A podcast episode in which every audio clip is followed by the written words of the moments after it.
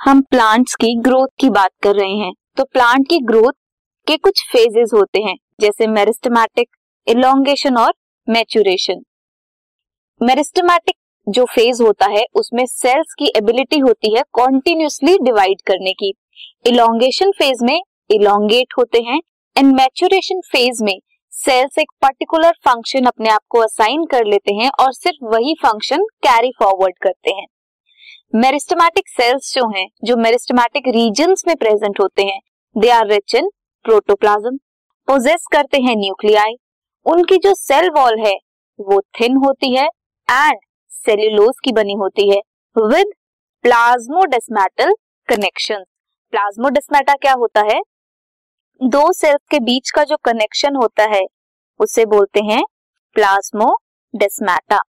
ये कनेक्शन है plasmodesmatal connection meristematic cells की प्रोक्सिमिटी में कुछ प्रेजेंट होते हैं सेल्स कौन से? इलोंगेशन फ़ेज़ के cells cells of this phase in phases में क्या होता है? उनका वैक्यूल का साइज़ इंक्रीज होता है सेल्स एनलार्ज हुए होते हैं and new cell wall deposition देखी जा सकती है.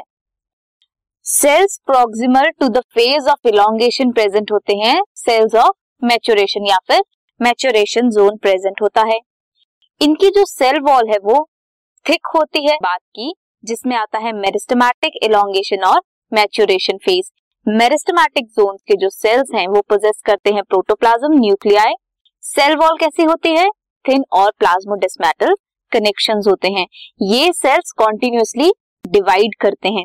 नेक्स्ट इसकी प्रोक्सिमिटी में कौन से सेल्स होते हैं? फ़ेज़ ऑफ़ इलोंगेशन के सेल्स होते हैं, जो इलोंगेशन में हेल्प करते हैं। कैसे?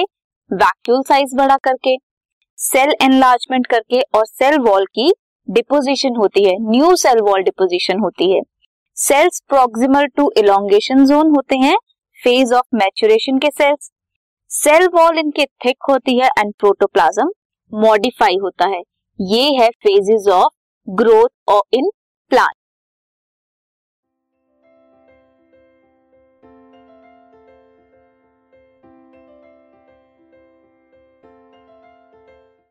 this podcast is brought you by Hubhopper Shiksha Abhiyan अगर आपको ये पॉडकास्ट पसंद आया तो प्लीज़ लाइक शेयर और सब्सक्राइब करें और वीडियो क्लासेस के लिए शिक्षा अभियान के यूट्यूब चैनल पर जाएँ।